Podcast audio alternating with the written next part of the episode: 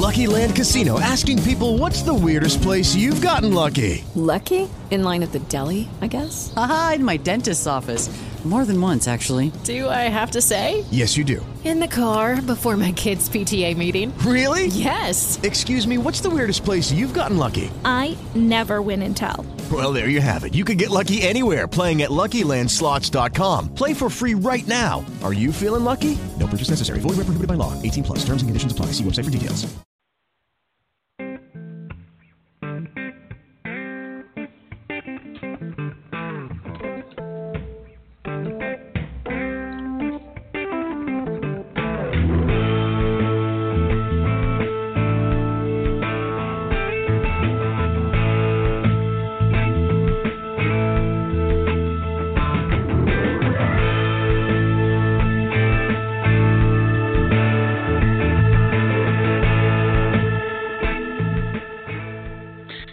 Welcome, and you're listening to another episode of Imagine Publicity on Air. I'm your host, Delilah Jones of ImaginePublicity.com, which is a little boutique social media management company, and I have several clients that do several different things. And one of the things that I've always been fascinated with is authors and books and how how books came about. I guess is what what one of the things that interests me. And today we're talking um, with another author of Survivors, Forgotten Victims of Murder and Suspicious Death. This book came about through many different channels. Um, Dennis Griffin, who is has coordinated all of these authors, there's 23 total authors in this anthology that's published by AlyBlue Media, which also is affiliated with the Grief Diaries series, which a lot of people are very familiar with. So Denny started a Facebook group the Transparency Project, what he was finding in doing hundreds of true crime podcasts over the years. A lot of the interviews that he did were people who just were not getting justice for one reason or another. And he, being former law enforcement, really had a hard time with a lot of this. So, what he did, he started the Transparency Project, and many, many people came to the page with their stories and with what they have been doing and what obstacles they've been running up against. And it was you know amazingly heartbreaking. And he asked himself you know what can i do about this other beyond you know doing the interviews so that's when he came up with the idea of survivors the book. So it gave everyone the opportunity to write their chapter about their particular loved one or their particular case, what was going on with it. And it ended up being like exposing some of the shortcomings in, in our justice system and what can we do about it.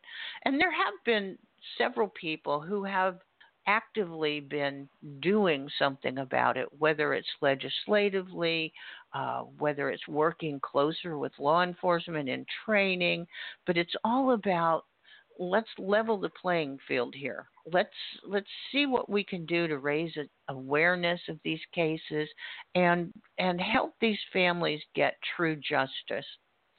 I'm talking today to the mother of Morgan Ingram, um, Toni. Toni Ingram. Toni is her name.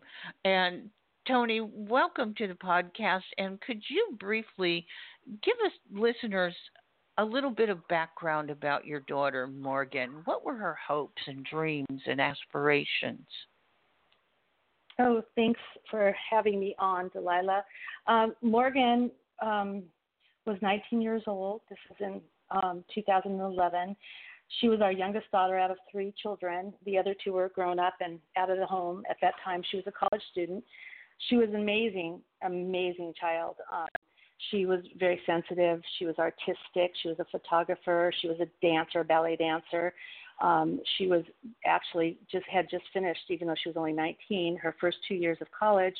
and she had transferred her her credits to the University of Boulder, where she wanted to finish her last two years, get her bachelor's degree, and then take the LSAT test in order to try to get into law school. She wanted to actually be a woman's um, advocate for um, you know women that couldn't afford uh, legal thing uh, legal um, representation, and she wanted to fight for women and children, and that was her goal in life. It was amazing that she ended up um, being murdered by somebody um, that was actually a stalker that stalked well, her. Describe. Uh, let's go into that. Describe the stalking. How long did this go on, and what what kind of things were people doing? Well, August 2nd, 2011, um, Morgan was 19 years old, like I said, and she was still living at home. It was the summer. She had just come back from um, visiting uh, in Hawaii, her, her godparents. And um, she, as soon as we came back home, she had just picked up a puppy, her first puppy, on the way home, and went was going into town to visit friends. And when she came home that night, that's when the stalking started. That's when we thought the stalking started. Later on, after much research, we realized that stalking had started before that. But a lot of times you don't know that you're being stalked. Um, but that's when she we realized um, there was somebody watching her and trying to get her attention. Um, the stalking went on for four months, um, but seven weeks after it started, and after numerous calls to the sheriff's department, it finally became an active felony stalking investigation investigation case. Um, we reported incidences of stalking over 70 times in those four short months. We had photographic, video, and eyewitness proof of the stalker. I kept a detailed timeline of all the incidents, which thank God I did because that really helped with the case. Um, and the main suspect was named over and over again in the police reports, emails, and text messages um, they were starting to get close to making an arrest, uh, and uh, I guess it was two days um, before her felony stalking, um, be- before two days before her murder. Um, the felony, felony stalking detective warned us that he thought that the stalking was going to escalate. Now, what I'd love people to understand is when you're a victim of stalking, like we were, because my husband and I were also considered um, victims in this case there's a lot of things that you kind of do. You become hypervigilant, exhausted, you're always on guard, you're frustrated, embarrassed, confused, you're anxious, you're unable to trust people around you any longer, and you're and you're always suspicious, right? But the thing the thing is, you, you keep hoping it's going to end. You, you think it's over. You just try to convince yourself it's it's over. So after that, at the end of that four months, um, you know, we were thinking, okay, it's gonna it's he's about to make an arrest. They just told us they're going to make an arrest. Four days after I found her body was when she was scheduled to go in for her on-camera interview, um, so that they can make that arrest. You know, they wanted to get her on camera saying who he was and you know all that stuff, just to wrap it up with a nice bow. But um, four days before she was able to do was supposed to do that, she was I found her dead body in bed. Mm. Tell tell me a little bit about her circle of friends. Did she have a lot of friends? Were there uh, people that she was very close to, or or people that she had a problem with? She um, had a lot of friends. She had a lot of friends, but uh, like I said, she was really uh, concentrated. Mo- mostly, she was still going to college at the time. So when it started in August, she wasn't going. But then a month later, school had started, so she started going five days a week to school, and then she was doing other things on the side. But most of the time, she tried to fit in her friends. So after school, she would go over and visit for a couple hours and then come home. Um, her her ex boyfriend, who you know was her soulmate, and they had been together for years, was no longer living in state. He was living in Savannah, Georgia, um, going to school. Um, some of her best friends were away at college, and um, she was still hanging out with some other new friends in a pl- uh, in the city close to us, which is about a 10 minute drive from our house. Um, but those friends, we found out later, were connected to one of the suspects in the stalking case who lived only three houses down from us. That was not friends with Morgan. Morgan was actually afraid of this person. Um, didn't have anything to do with this person, but this person was very jealous of her. It was another girl, um, and she was very jealous of Morgan, and she had a lot, a lot of issues with drugs and all kinds of things. And um, I found out late, much later on that the male that was stalking Morgan um, had moved in with this girl that was three houses down from us just um, a week before the stalking started. And once the sheriff were on to him and came to the house and started trying to interview him, um, they never could get hold of him, and he moved out of the house and disappeared. But the stalking continued. Did she have any confrontations with these people, the the girl and and the guy? Well, no, she didn't. She avoided them at all costs. Um, she was afraid of the girl, um, but we did find out too that um, that it was very possible that this girl had keyed her car months before the stalking started. The girl, Morgan, at the time was going out with another guy. Um, her, she had broken up with her soulmate, and she was dating another boyfriend who she was really close with. He had been a good friend before they started dating. This girl was in love with that guy, and the guy didn't want anything to do with the other girl, but he was dating Morgan. And then Morgan had broken up with him in February, and just a couple days after she broke up with him, her car was keyed um, down to the metal with such anger and force that the police, when they took the police report, they said some, this person was either on drugs or or they're very very angry and your daughter could be in danger. But we had no clue who it was at the time. So that's why I say that the stalking actually did start months before we knew it had started.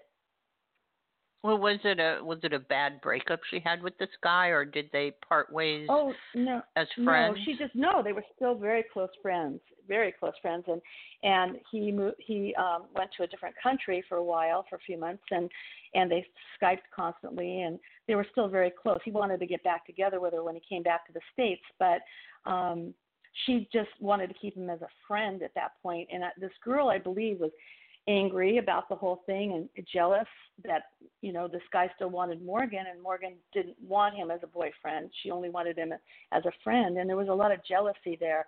I'd been to- I didn't even know about this until after Morgan's murder, and the friends and people started coming to me and telling me what had been going on and how this girl had been going to parties and saying how speaking about Morgan and saying this BITCH is really going to get it one of these days you know, she was threatening her. I had no idea at the time. I see. Well, then on December 2nd, 2011, you were the one who found her body in her bed. Um, exactly. The thing eh, in the, and people really, you should get the book and read this chapter.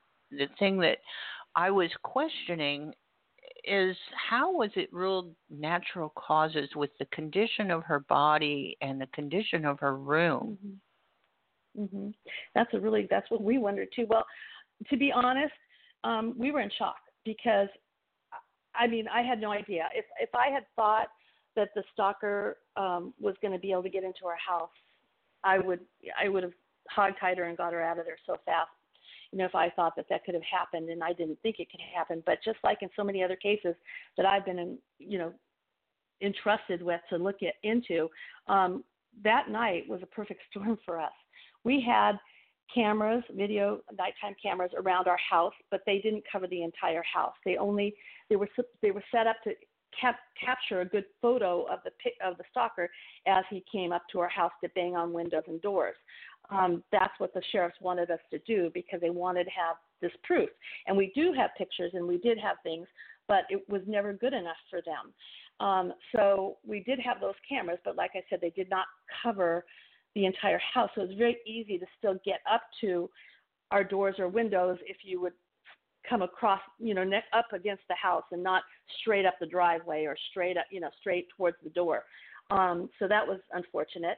We had, um, I guess you could call them um, motion detectors, battery operated motion detectors outside of the house in certain areas, and we kept moving them around. So we would be alerted to look at the camera on that side of the house to see, you know, who it was. Um, that we were so exhausted at that point after four months. We had not been sleeping. We were going crazy.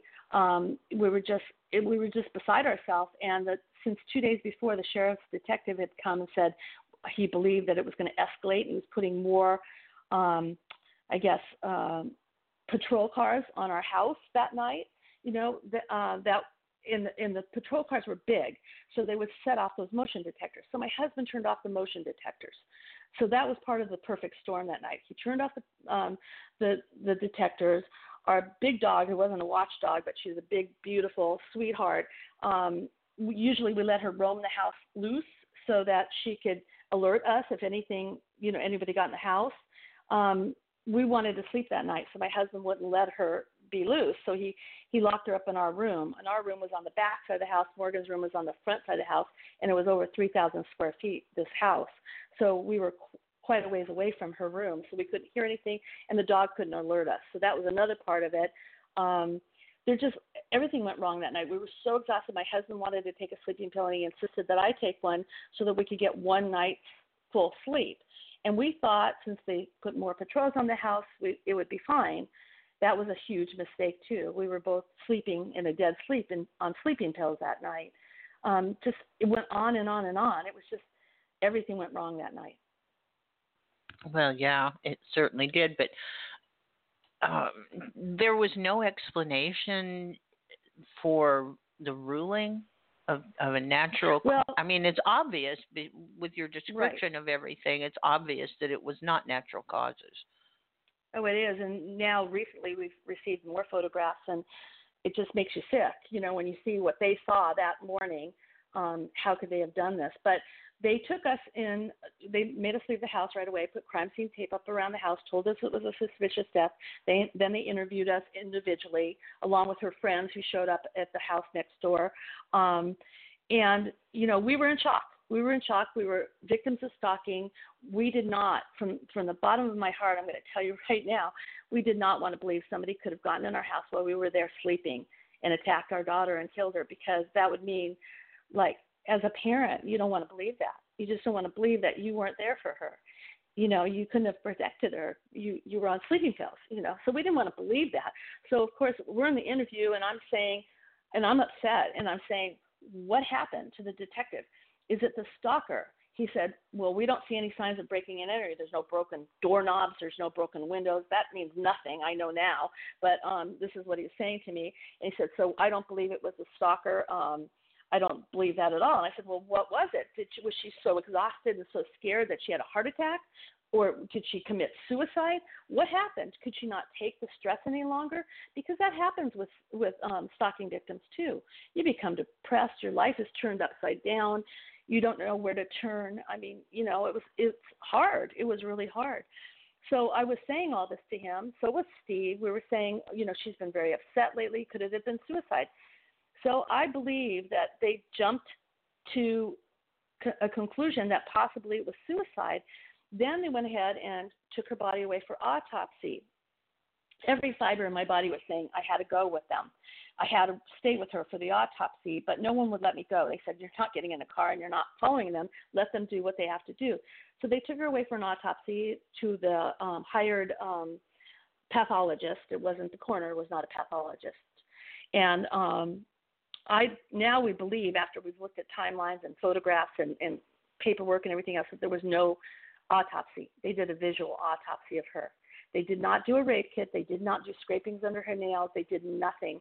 They only did her. They tested her blood, and that was it. Um, and he came back and asked us four days later if there's any medical conditions our daughter could have had that could have caused this because he didn't see anything on the autopsy. And we believe there was an autopsy at that point. So my husband wrote something. He said, "Well, these are the conditions she's had over her lifetime." And then we were concerned that she might have had this other condition, but it was, but we were never. She, she was never diagnosed with it. We had her tested, and it came back negative and non-conclusive, and so she was never tested for. I mean, she was never diagnosed with it. She was never treated for it. So obviously, she didn't have it. But he glommed onto that, and he 18 days later, we get this report back saying that she died of natural causes of this genetic thing that we had had her tested for.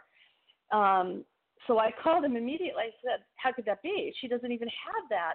And he said, Well, why are you flip flopping? Your husband said she had it. And I said, I just read his facts to you. He didn't say she had it. He said we were looking into it at one point.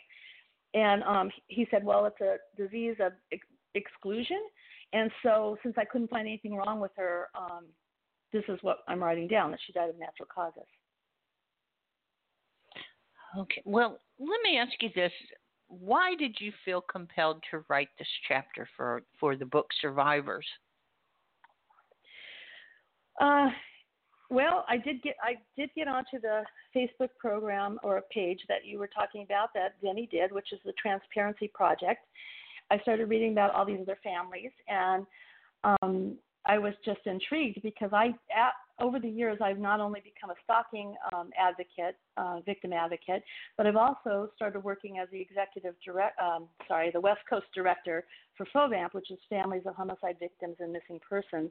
And in that capacity, I work with many families with cases similar to Morgan's, where it was the wrong um, manner of death, and because of that, there was no investigation. Because if you have a if if a coroner states that it was an accident or it was natural causes or it was suicide, the sheriffs do not investigate. There's no investigation. So there's nothing going on in your case. It's a closed case. So um, when I started looking at this Facebook page and all these other families, and then I heard that Denny was going to be doing this book, Survivors, um, and asked if anybody wanted to write a chapter, I definitely wanted to be a part of that, and it meant a lot to me. Um, and I was very grateful for that opportunity to be one of those 23 people that that contributed to the book.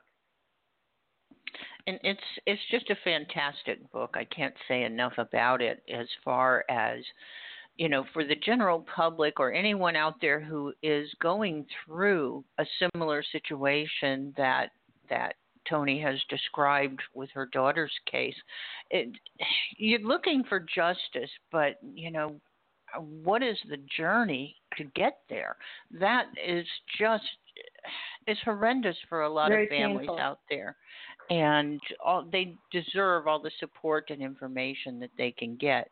How do you feel, Toni, that this book is going to help others? Oh, definitely is going to help others because it's going to raise awareness. Um, and it's raising awareness of the shortcomings of our justice system in the hopes that somewhere down the line another family will be helped and more a, more just system will be created. You can't get there without the awareness. Um, there needs to be awareness. People need to really want to jump on the bandwagon and help these families um, you know, a lot of people sit there. I think I discussed this with you once, Delilah. The CSI effect. People watch television and they think, "Oh my gosh, well, how could they have gotten these these cases wrong?" Because of course they're going to come in, they're going to take DNA samples, they're going to take evidence. That's not what happens. Um, it just doesn't happen. It happens sometimes if you're lucky, but in most cases it does not happen. Uh, if there's a gun there, and there's blood and and um and there's somebody that confesses yes they they usually get it. But like the washington post did a research on and reported cases of homicides. Like many of these stories in the book so many suspicious deaths are real homicides but they go unreported because they are misreported. And the washington post stated out of 54868 homicides in 55 cities over the past decade 50% did not result in an arrest. In my opinion, in this day and age, this is not acceptable. This is what I have heard said murder with impunity. So that's why I think this book is extremely important.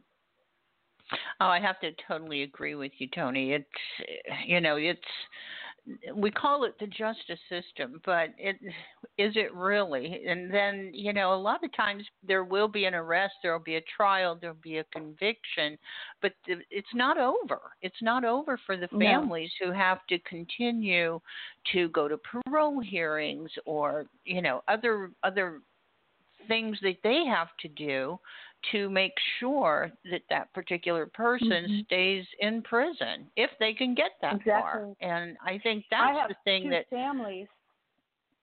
I also have two families. I'm sorry, Delilah, to cut you off, but I also have no. two families. Um, they're they're the perpetrator that killed their daughters, their young daughters, are in jail, but they cannot find their daughters' bodies because the perpetrator, the criminal, the murderer, will not give up where the bodies are, and if you saw these parents and the pain that they go through on a daily basis because they cannot find their child's body, it does not end just because they're in jail. It does not no. end for a lot of people, so many families.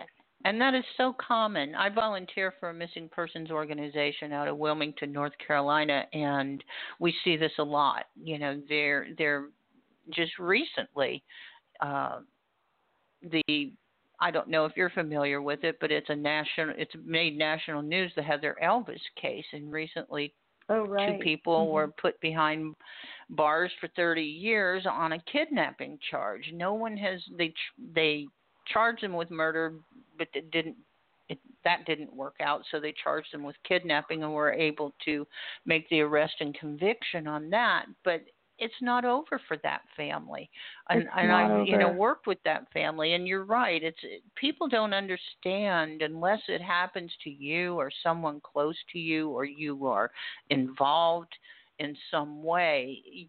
You really can't feel what these people are going through, eh, not knowing where their loved one is. So I, I totally agree with with what you've said.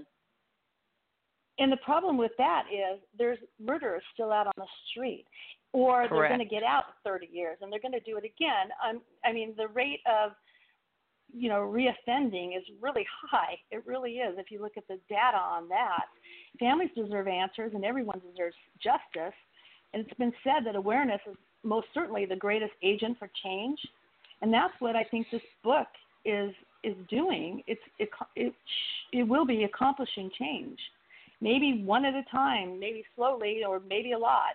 But we need to change the playing field for victims as well as co-victims, and those are the families and friends also that are left behind after a horrific murder.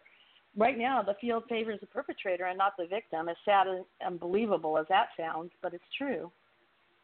Yeah, I again I see that every day as well, and um, totally agree with with your assessment there. We we need to do better, and hopefully this book will get in the hands of of people who can make those changes. I I think one of the Yeah. chapters has already spoken to Molly's Law in Illinois, and I know Denny and other people are trying to get that law passed in other states, which is is a very important law. And again, it came out of a father's loss of his daughter. So people Exactly. like you and and other people who have been a part of this book um, are actively doing things, actively looking to make changes. You know, you may not get where you want to in your own case, but you're Mhm. trying so hard to to make the journey maybe a little bit easier for the next family. And I also have to agree with the ripple effect of a crime like this. Any type of violence causes such a ripple effect. It doesn't just affect the victim or their family or their friends, but uh, in Right. most cases, it it goes out through the whole community. Exactly. hmm So you know, It we we all have to live is. with this. And as awful as it is, we if we know about it, we have a responsibility to do something. Do something about it, even if it is a small part. It it counts. Every little bit counts. Every little bit I of agree. awareness. So I'm I'm really really happy that this book has come out. You can order it from Amazon.com. I'm and I'm guessing you might be able to get it from the griefdiaries.com website as well, since uh, it was published by Ali Blue, Ali Blue, A L Y B L U Media, and I, I thank you It's for taking the time. format. Yes, it is on Kindle. It is on Kindle. But Toni, thanks so much for taking your time to come on today and go over a heartbreaking case and, and I wish you well and hope that your justice is found and I applaud the work that you're doing through your organization for other families. Is there one last quick thing that you would like Mhm. for listeners to take away from this particular podcast? Well, there's no statute of limitation on murder, and that always gives me hope. And I would love everyone out there that's listening to this, if they're ever in a situation or they are right now, never give up because there's always hope and things change. And sometimes, even though it doesn't seem like it in your heart, um, time is on your side because after all these years, we're finding out things that we never even knew in the beginning. In Morgan's case, we have so much more evidence now, and I would never have believed that in the beginning. Right. And with all the advancements in technology that come about with DNA testing and, and on and on it goes, we don't we don't know what the future holds for technology in these types of cases and, and they can be solved. So exactly. I'd like to just leave you with this. Um, the book Survivors is a very important book on many many levels. Just you know everything that we've talked about today goes into this book the heart and the soul of these families that have suffered through this loss. Get a copy on amazon.com and pass it on. Don't just keep it. Pass it on. Pass on the message to someone else. I hope that um, I hope that that will happen. So, as you go out into the world today, be kind to each other.